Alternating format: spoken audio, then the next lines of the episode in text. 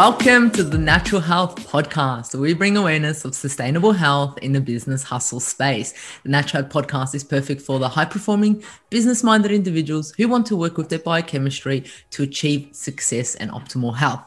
It's Friday, which means it's time for friends sharing facts about health, business, and overall success. In today's episode, we talk to nutritionist Daniella Percan. Daniella is a qualified nutritionist with a background as a chef. Her journey to nutrition started with her own health problems, which led her to love all things nutrition, histamine, and mold. She absolutely loves watercoloring, painting, and journaling. She loves to go for bushwalks and reading. Welcome to the Natural Health Podcast, Daniella. Hi, thank you so much for having me. I'm really excited because it's my first podcast, so I'm very honored.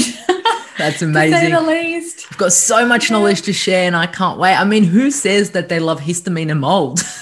I know, someone who's probably gone through it. It's a very, very niche and obscure topic, I have to say. Yeah, I love that. So, yeah. So did you used to be a chef? Is that what happened? Yeah, so my first, I guess, qualification, I was a chef. You know, I didn't really know where I wanted to go in life. So I decided, well, like cooking, let's explore that. Um, it's a very, very hard industry. So once I got into it, I was like, oh boy, I, I don't think I can do this long term.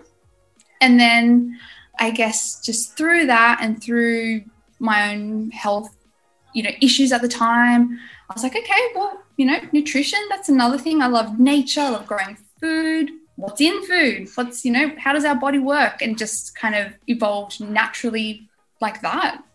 So, yeah, I yeah. love that. So what was your favorite meal to cook as a chef? Oh, I worked predominantly, first it was Japanese restaurant. That was amazing.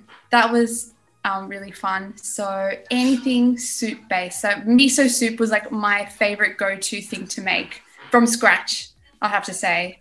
Oh my gosh, I would absolutely love to try that. That's amazing. I love miso soup from scratch, not from a packet. From scratch. No, that's right. So getting the dried seaweed leaves, just doing the broth, everything. Just.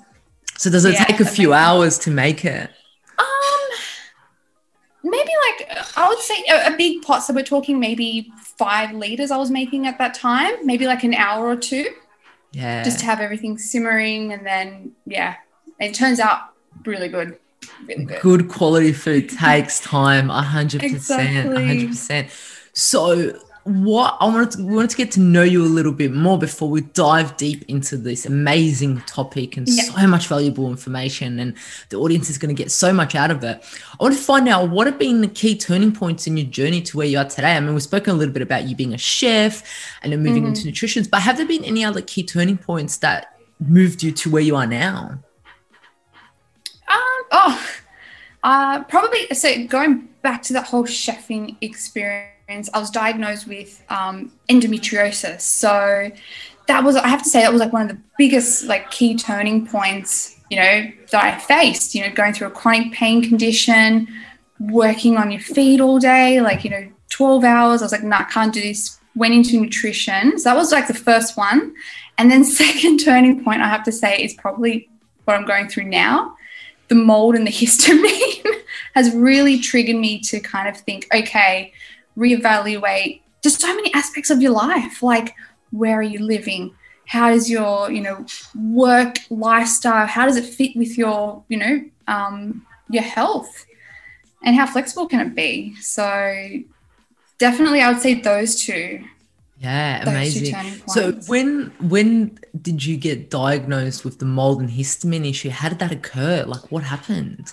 So I was Um, working with a naturopath with um, my endometriosis, and it came back, we were exploring histamine because I was starting to get, just out of the blue, um, hay fever. I never experienced hay fever in my life, but all of a sudden I was getting the itchy, you know, itchy face, nosebleeds, sinus congestion, just anxiety, can't sleep, all that sort of stuff.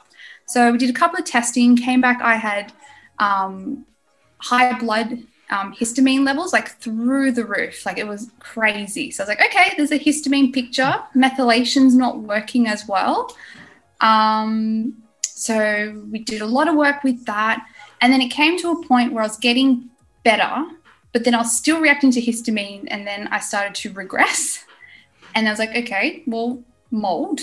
So I actually did muscle testing for mold, like as a kinesiology um, area that she used, or technique, I should say. And yeah, it came back as mold. So that's how, and that was only last year yeah, that I wow. found out that I was had mold issues, but it's probably been under the surface for a couple of years, to be honest with you. It's just mm. the, the endo was the bigger thing that was happening at the time. Yeah, it's interesting how we have, you know, one symptom and then it brings up so many more I other know. things, and you're like, I don't want to open the can of worms because all these worms are coming out, and it's exactly. kind of like, yeah, and that's why it's I so know. important to look at the the root cause of what is causing this. Oh, so true. It was really funny because at the time, I would, I kind of like looked at it as my body was like, okay, well, we've dealt with the endo, but hey, I kind of have this hiding in the corner that I've been suppressing for a couple, you know, a couple of years. Here's mold. I was like, yeah. oh my gosh, just when you get rid of one thing, something else, you know, pops its head out of, out of the ground. So yeah. Yeah. So that was quite interesting. Yeah, that is definitely interesting. So look, here on the podcast, we talk a lot about success and how it means different yeah. to different people and how it means different to ourselves a few years ago to now. So I wanted to find out, before we go into a bit deeper about the topic, is I want to find out, what does success look like for Daniella right now? Mm. So I've had a big think about this one because I used to put success with money. So I was like, you know, once I get, you know, the stable job, the middle income wage, the nine to five, I'll be set. I'll be, you know, happy. That's my success. But now I'm like, no way. Like if I can wake up and I'm happy to do what I'm doing, you know, I'm living abundantly through, you know, money, but also your emotional happiness. Um, you just, you just love what you're doing. I'm like, that to me is success at the moment. Yeah. I love having, that. Yeah. Just and it would have changed through the years. Oh, it definitely has. It's changed multiple times. Definitely. Like when I was a chef, I was dying for that nine to five. And then when I got into that nine to five, I was like, oh, actually this is quite bullshit. Yeah. I hate it. It's very, um, I don't know, very chained. Yeah, and, and and it's, you know, it's not the nicest feeling to feel stuck and chained no. up, like you said. And then Definitely. it affects your emotional health, which affects your health and disease causing and so forth. That's right, exactly. It just, you seem to just halt in progress, whether it's health-wise, emotional-wise, you just feel like you're just stuck in all yeah. aspects, so... Yeah, one hundred percent, one hundred percent. Well, thanks for sharing with us your, you know, your experience with, you know, mold, histamine, health issues, being a chef and so forth. And let's get into today's topic, which is, is histamine intolerance the cause of your mysterious health issues? Mm. Because there's so many individuals out there who may have mysterious health issues. And what I mean by that is they say, I've got this, this, they go to the doctor and the doctor goes, no, kind of you're making all this up. And then they mm. feel like they are making it up, but they may not actually be. And it actually may be a histamine intolerance. So let's start off with the one oh one on histamines. What are histamines? Yeah. So I guess histamine, everyone knows that they're, you know, in related to hay fever. So they're things that when you breathe in pollen, if you have, you know, obviously suffer from hay fever, you breathe in the pollen, it gives you those allergy symptoms. But histamines actually play a really important role in the body. So first and foremost, they're a neurotransmitter. So they're keeping us, you know, awake, alert. They give us like cognitive function, um, which is why when people take, say, like a Benadryl P M, you absolutely zonk out because this has that antihistamine um, action in there that just, you know, stops all that histamine release and it just, you know, crashes you. So we do need it for that sleep-wake cycle. Um, it's help it's helpful for like smooth, smooth muscle contraction, um, regulating blood pressure. But then on the other aspect, it's a um, signaling molecule.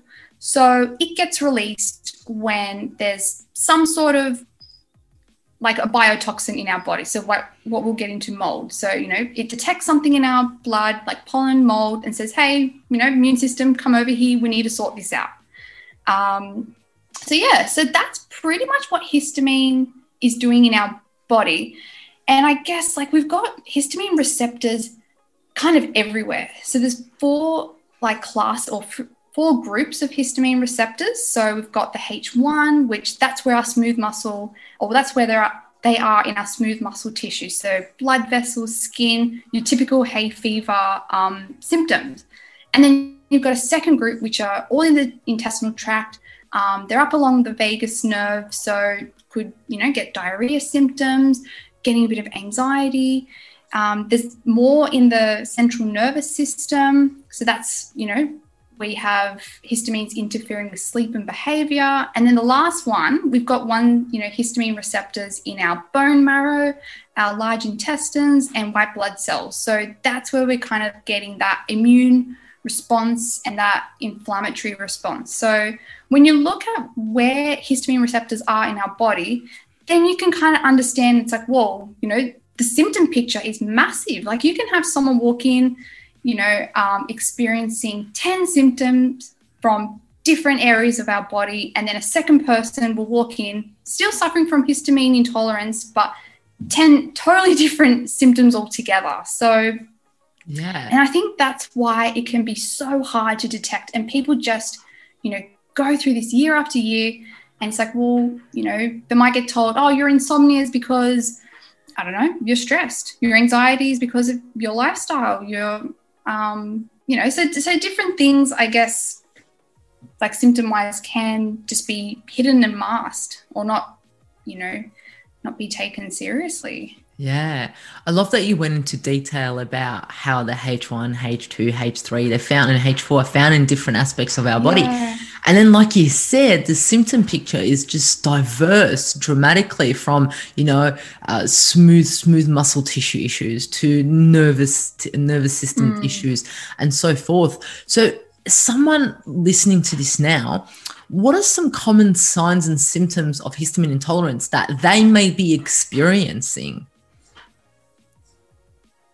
Yeah, so I guess right off the bat, um, looking at your, your typical hay fever symptoms that are not associated with the pollen season. So if you're still getting the itchy nose, the um, scratchy, itchy throat, uh, maybe skin rashes, that's not, you know, summer, spring, that could be a really good indicator. But then, you know, looking at as well anxiety, and in women, like pretty severe menstrual cramps, um, you know, maybe like insomnia as well. So, and just constantly getting sick.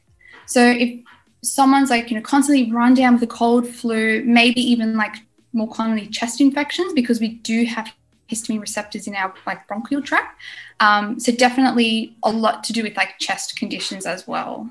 Yeah. So that's a wide range of signs and symptoms right there, from insomnia to skin issues to, you yeah. know, this and that.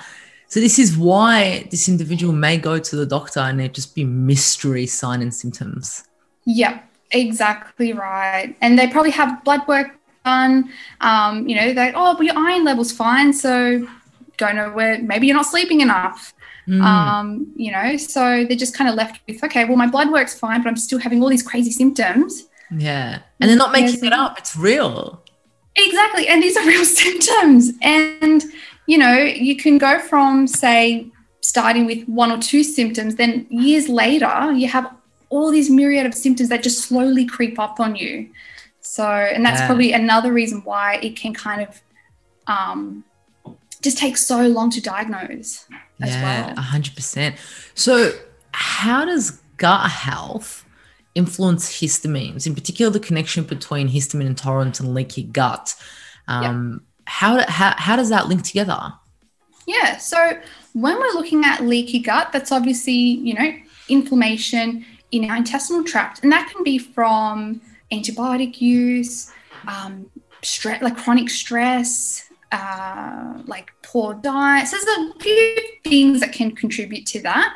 And what happens is when we don't have a really nice, healthy, intact, um, you know, intestinal tract, we don't have Um, enough of this enzyme called D A O that's being produced. And this enzyme is the one that's responsible for breaking down histamines, um, predominantly that we eat. So histamines that land in our gut, um, we need that D A O to, to break it down. So when we don't have that, we've got these histamines, that can be recirculated back into the bloodstream.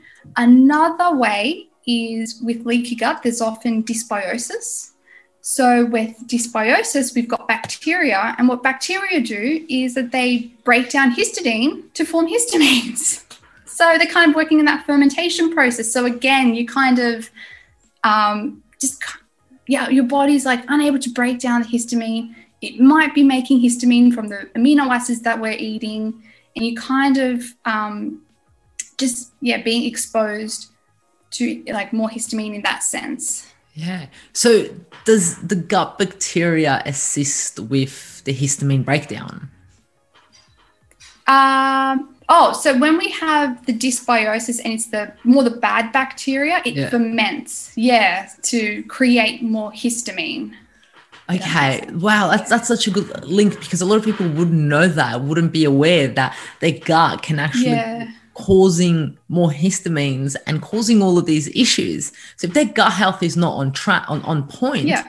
they might have that itchy skin, that insomnia, and so forth. Exactly. And to be honest, and, and addressing your gut, that's looking at a root cause. So you're kind of hitting the nail on the head with that.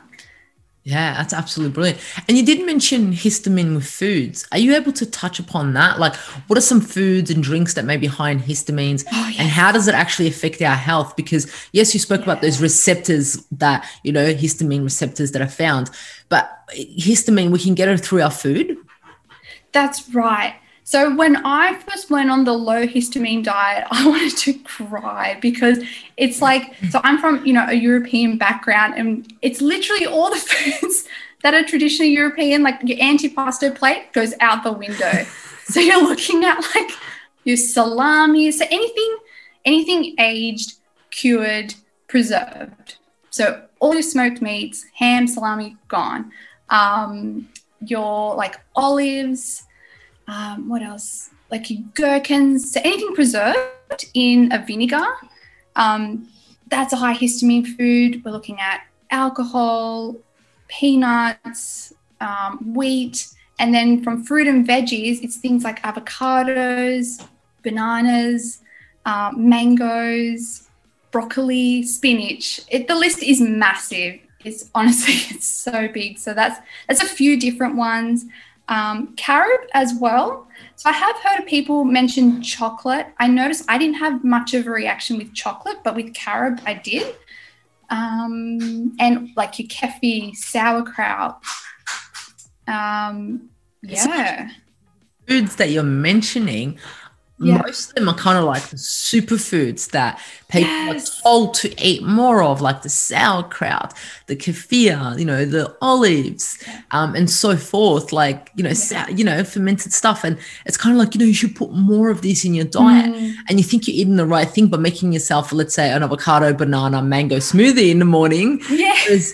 That may be setting you off dramatically with what you're saying, because the histamine in your body then just rises dramatically.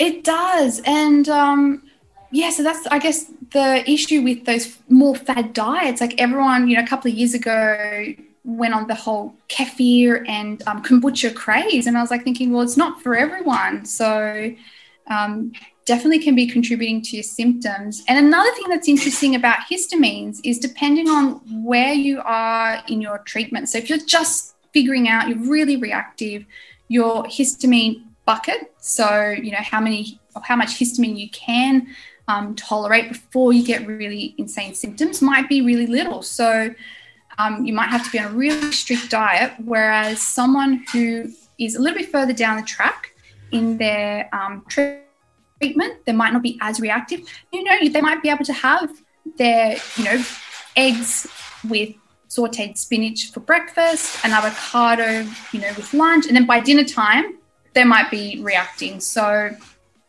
I guess that's that's kind of like the, the good thing about going on a, like a low histamine diet. You can eventually gauge how much you can tolerate. So yeah. It's not a forever diet. it's definitely not a forever diet. And it's different for everyone, like you said. So some individuals yeah. listening to this might be like, oh, I might have anxiety. But it'd be mm. interesting for them to know when they have that avocado or the banana or the sauerkraut, does the anxiety get worse? Does it get better? Yeah. Does it actually affect it? But that takes a lot of self-awareness to go through that. It definitely does. And um, I guess that's like a bit of a learning game. You do, you can figure it out for yourself. And it's just a bit of a trial and error. Um, yeah. Just through so, experience. So you said you went on to the antihistamine diet. What What is the antihistamine diet in particular?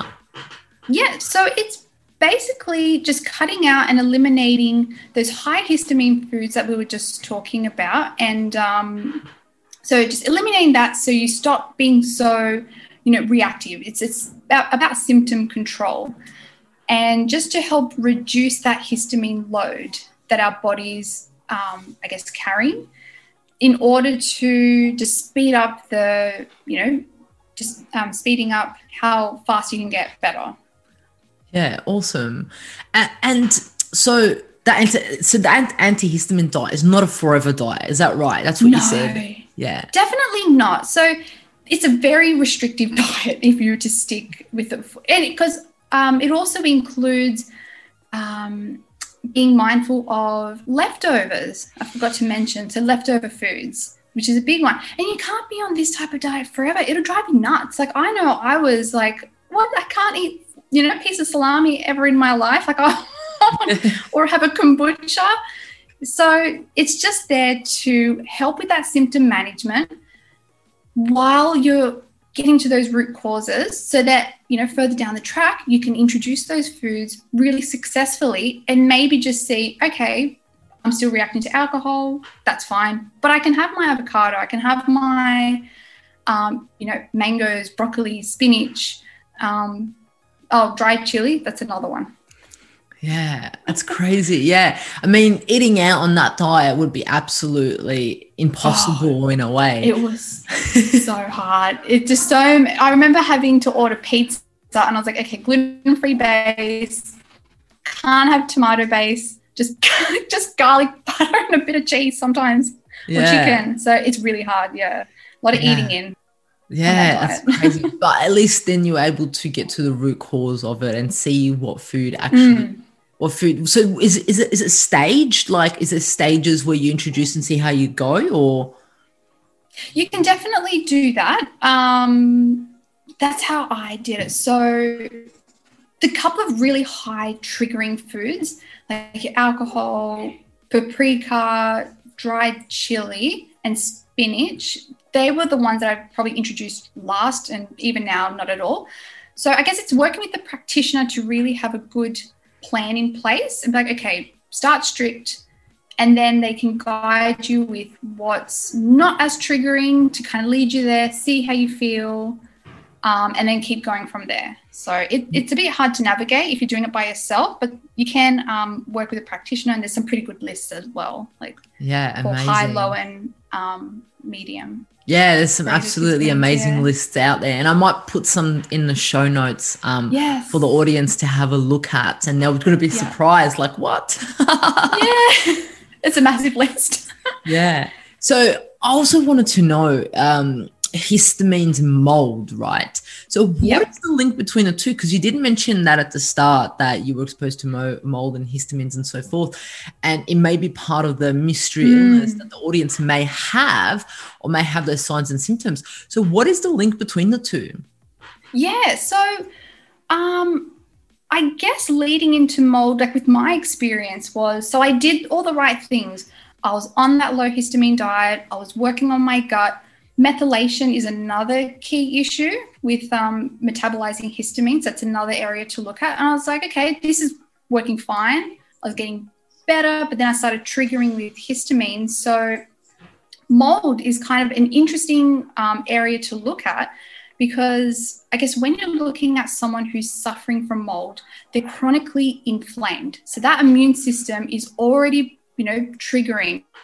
Um, and with that, you know, with um, an activated immune system, you have mast cell activation. So mast cells, again, they're releasing histamines, in, you know, increasing your histamine load. So as the person's eating, they're like, wow, I'm still really, you know, really sensitive. They've got, you know, my methylation's fine, gut's fine, you know, potentially looking at mold as an issue. And again, when we think about histamine as a signaling molecule, it's being released because there's biotoxins in the bloodstream that need to be metabolized. The immune system has to be take, you know, has to take care of that. Um, so histamine's released to then alert the immune system, hey, we've got these biotoxins, you need to, you know, you need to take care of this.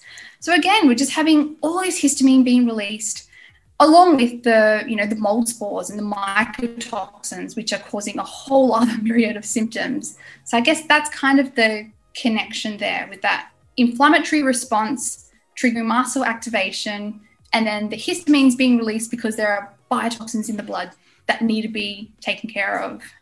Yeah, that's crazy. So an individual who, topic. yeah, it's a huge topic. So an individual who may have been exposed to mold, so you're saying that they're inflammatory all over, which causes mast cell activation, which then causes yeah. an increase of histamines, which then can cause all those signs and symptoms that we spoke about of having high histamine diet. So you, sorry, high histamines in your in your blood. Yeah. So the thing is, is you may actually be eating a low histamine diet, but if you're exposed to mold, it, it kind of does the same thing. Is that right? It, it, exactly right. And it de- it depends on how much mold you're being exposed mm. to.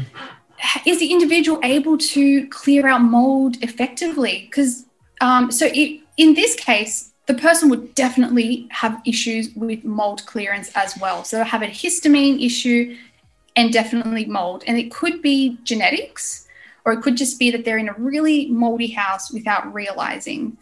Um, so, yeah, so it's just, and you and you wind up being in a bit of like an inflammatory cytokine storm. Mm. And just everything is just inflamed. It's just, everything's just triggering um, altogether. Yeah, and, and, and I guess this is why, like we keep going back to, these individuals have these mystery mm. signs and symptoms and they're just not feeling themselves. And it's like, That's well, right. what happened when you started not feeling yourself? Did you move houses? Did you move into a new, did yeah. you buy a car, a secondhand car that has mold? Did you, are you, did you start a new workplace somewhere where it's moldy? Were you mm. exposed to moldy foods even? Like there's so many things yeah. to take into consideration, isn't there? Exactly. And then obviously in, in this instance, the mold is another root cause. So when you get to the, you know, the issue or to the... Can you hear my dogs? Yeah, his, they're excited. They agree. uh, they agree. um, oh, now I lost my train of thought. No, we're just saying like the mold is like the root cause of these some the issues oh, for some of these individuals. Yes. Yeah, so the mold, um, in this instance, you have to treat the mold, whether it's, it's definitely has to be a remediation. I've mm. I've tried to out supplement mold. It doesn't work. mm. So definitely remediating the environment or just getting out of the environment. Then histamine issues will go away. Or most likely they will um, go away. Yeah. So It's it's so interesting that you sp- that we you know mentioned this, the link between the histamines and mold, because not a lot of people make that link and not a lot of people understand it. So I'm glad that you're able to educate the audience so they actually know mm. now the simple steps of how mold can activate their histamines or increase their yeah. histamines. And I guess a big red flag would be if you're doing everything right with the histamines and you just you had a small window of feeling better and then for some reason you've had regression. Mm. Then you know that there's something still missing.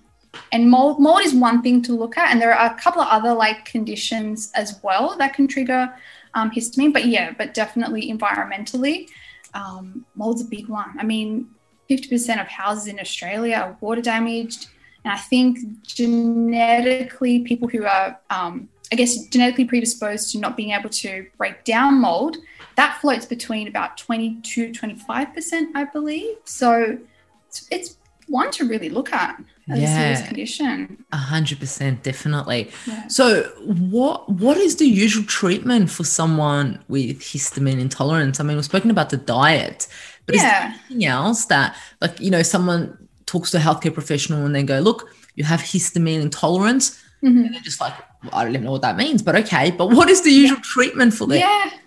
I guess the first port of call would be, yep, just cut out the histamines from the diet and then going on like a quercetin and a bromelain as a supplement.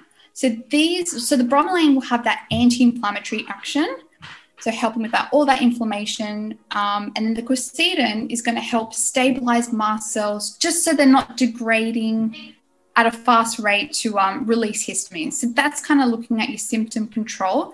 And then long-term, for long-term relief, definitely you have to look at, well, what are my gut issues? Do I have any sort of dysbiosis, gut infection, SIBO, and working with that? So there's a whole range of, you know, treatments that you can do for that. So probiotics, prebiotics, um, and like glutamine, all that.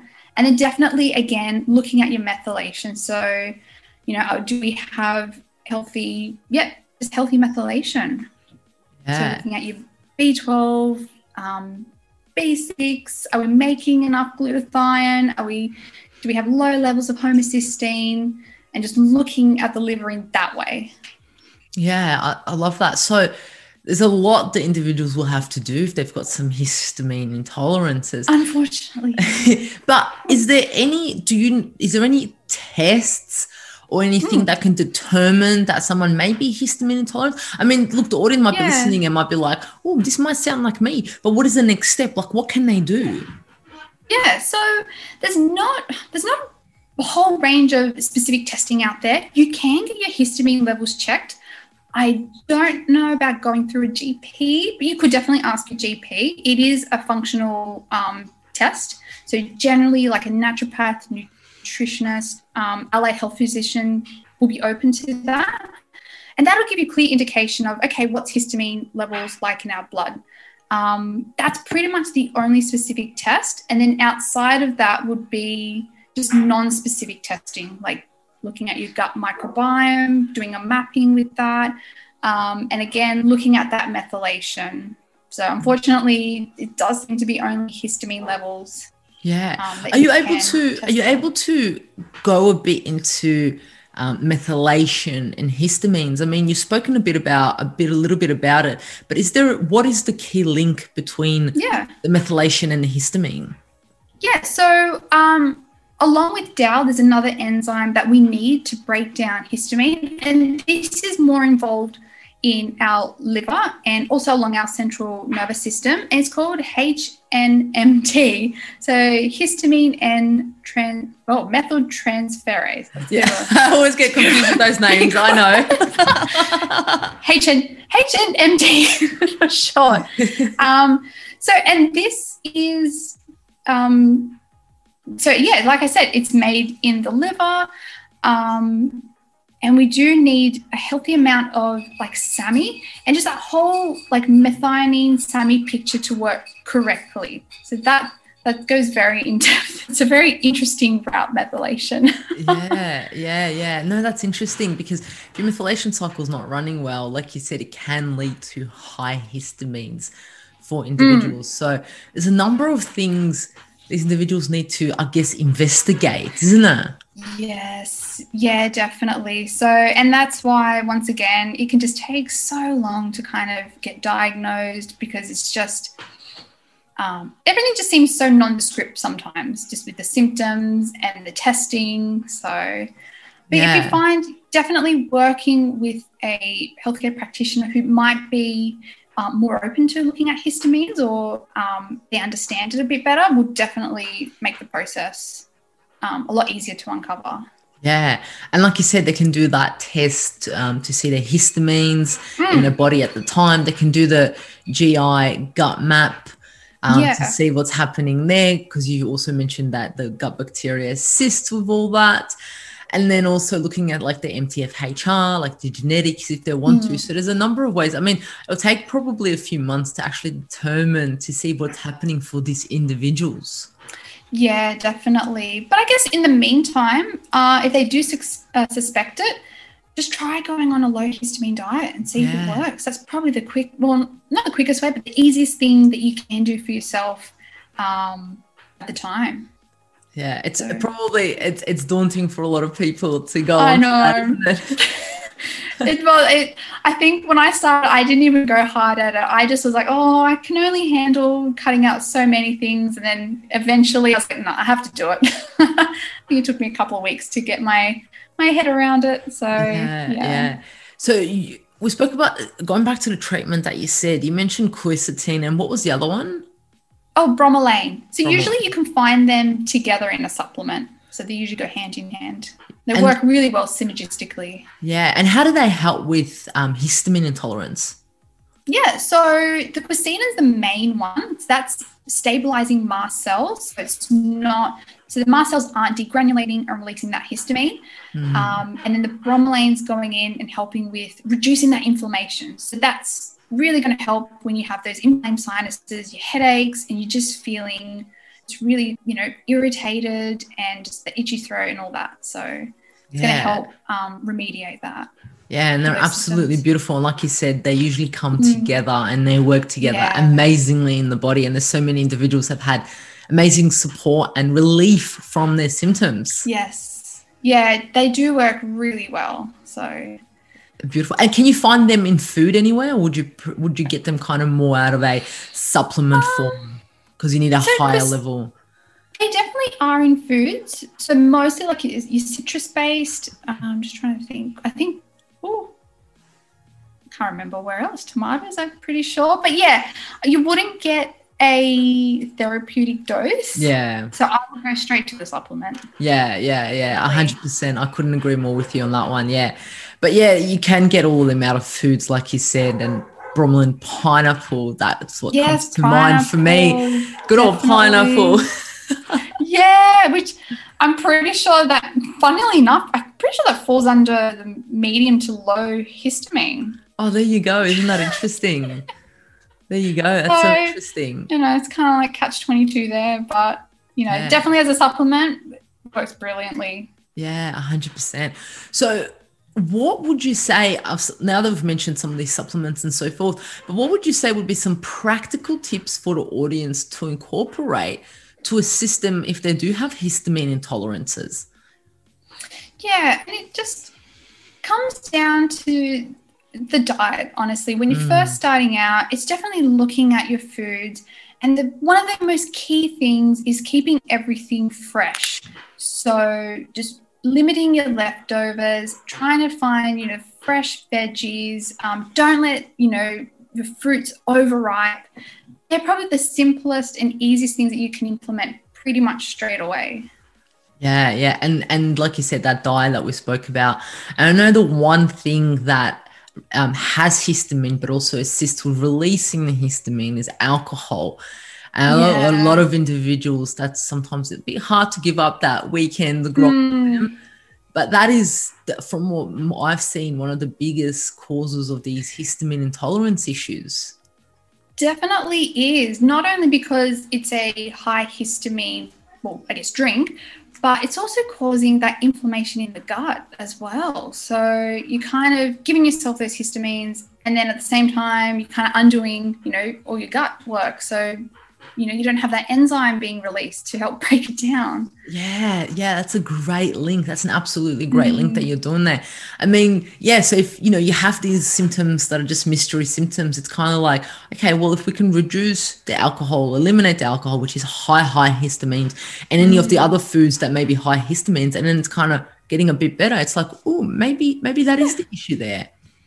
Exactly. And often the case, you know, that's what happens. And then you go, oh, okay, maybe... Maybe I'm imagining I'm getting better and you have, you know, a sip of alcohol and you're like, oh, shit, actually.